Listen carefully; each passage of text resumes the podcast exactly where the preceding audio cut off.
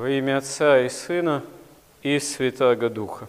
Во Христе нам дана возможность спасения от греха и смерти, поскольку Христос есть вся истина, сам Бог, который нашего ради спасения стал человеком.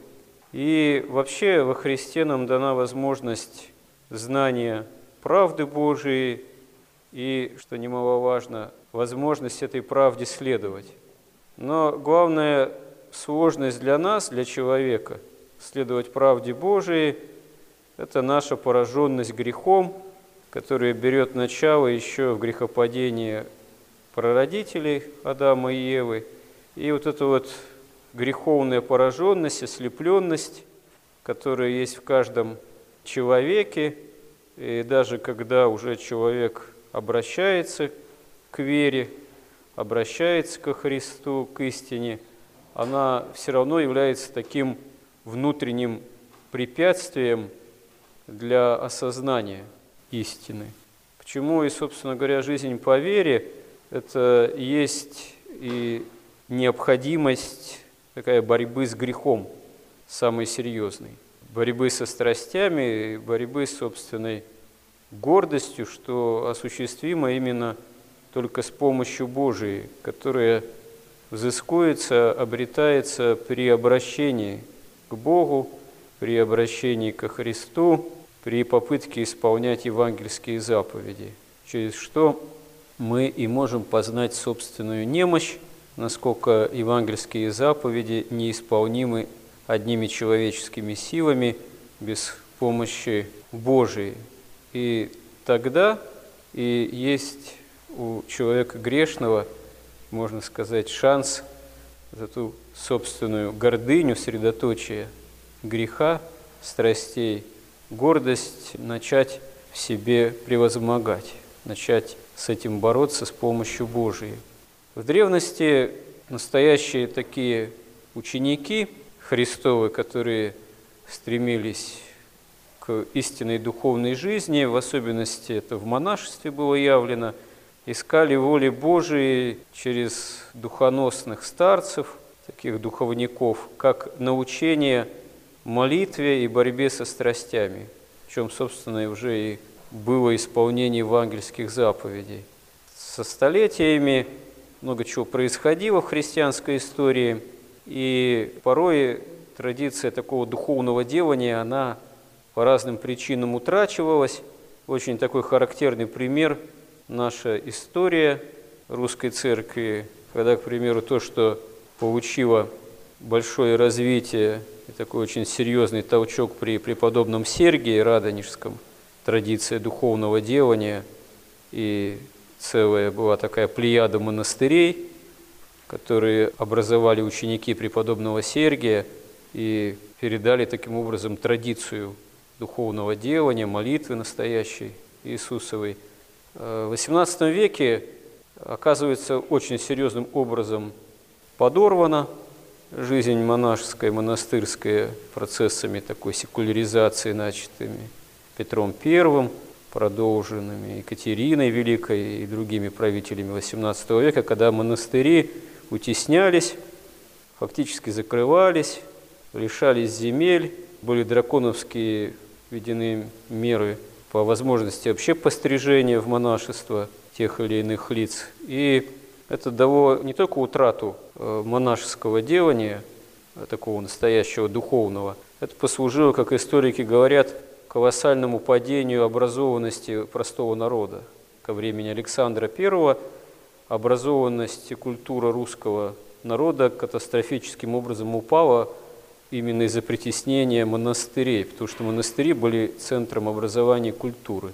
И характерен в этом смысле XIX век, что, с одной стороны, в общем, происходит благодаря усилиям некоторых святых, э, преподобного Паисия Величковского, через которого возобновляется традиция монашеского делания, его ученики, они возобновляют ее в Оптиной пустыне, в Валаамском монастыре, некоторых других в России – Почему Оптина пустынь в особенности, известно из истории культуры XIX века, оказывается таким средоточием, в общем-то, культурного положительного влияния христианского на уже крайне развращенное русское общество. Хотя это в конечном счете не избавляет историю России и русский народ от революционных потрясений уже 20-го столетия. И вот просто характерно, что, как мы знаем, что оптинские старцы, они были очень популярны в народе, и к ним стекалось много народа.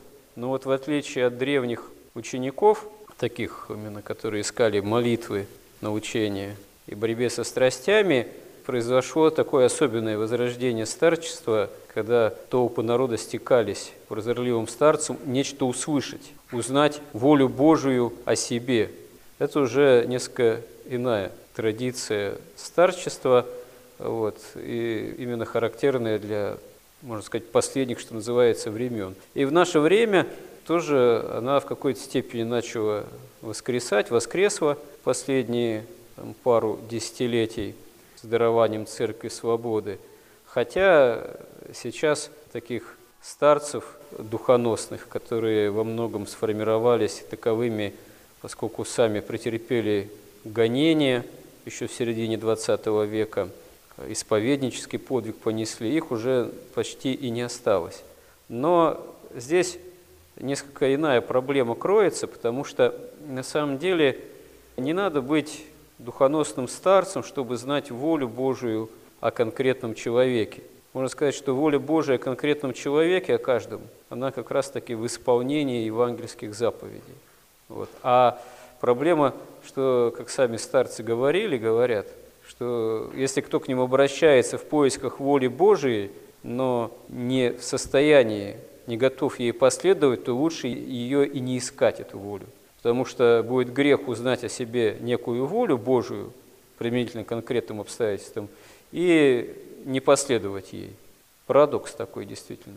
Ну, а на самом деле, ведь э, исполнять евангельские заповеди применительно к обстоятельствам своей жизни, это не есть какая-то тайна за семью печатями. Да, конечно, бывает, когда какие-то возникают недоумения относительно конкретных житейских обстоятельств, но если молиться – и искать помощи Божией, а главное искать действительно, как жить по-христиански, то очень часто воля Божия, она открывается и осуществляется согласно естественного хода событий. Совсем не обязательно искать чего-то обязательно чудесного из ряда вон сверхъестественного. Ты ищешь чудесного, да вот самое великое чудо – чаша Христова, тело и кровь Христова, которые нам даруются под видом хлеба и вина – нет большей полноты общения с Богом. Но ты к этому готов, мы к этому готовы, к общению с Богом. А если не готовы, с чем мы подходим к чаше Христовой? А с чем мы отходим от чаши Христовой? Мы должны отходить и подходить с желанием исполнять евангельские заповеди, с тем, чтобы действительно прилагать все усилия для этого в жизни по вере. И если у нас это будет стремление, то мы действительно будем с истиной и она нам будет открываться в нашей жизни во Христе. А самое главное, сам ход, направленность нашей земной жизни станут действительно христианскими, евангельскими, то есть началами жизни вечной, началами Царства Небесного, уже здесь на земле. Господи, помоги нам обрести к этому истинное стремление. Аминь.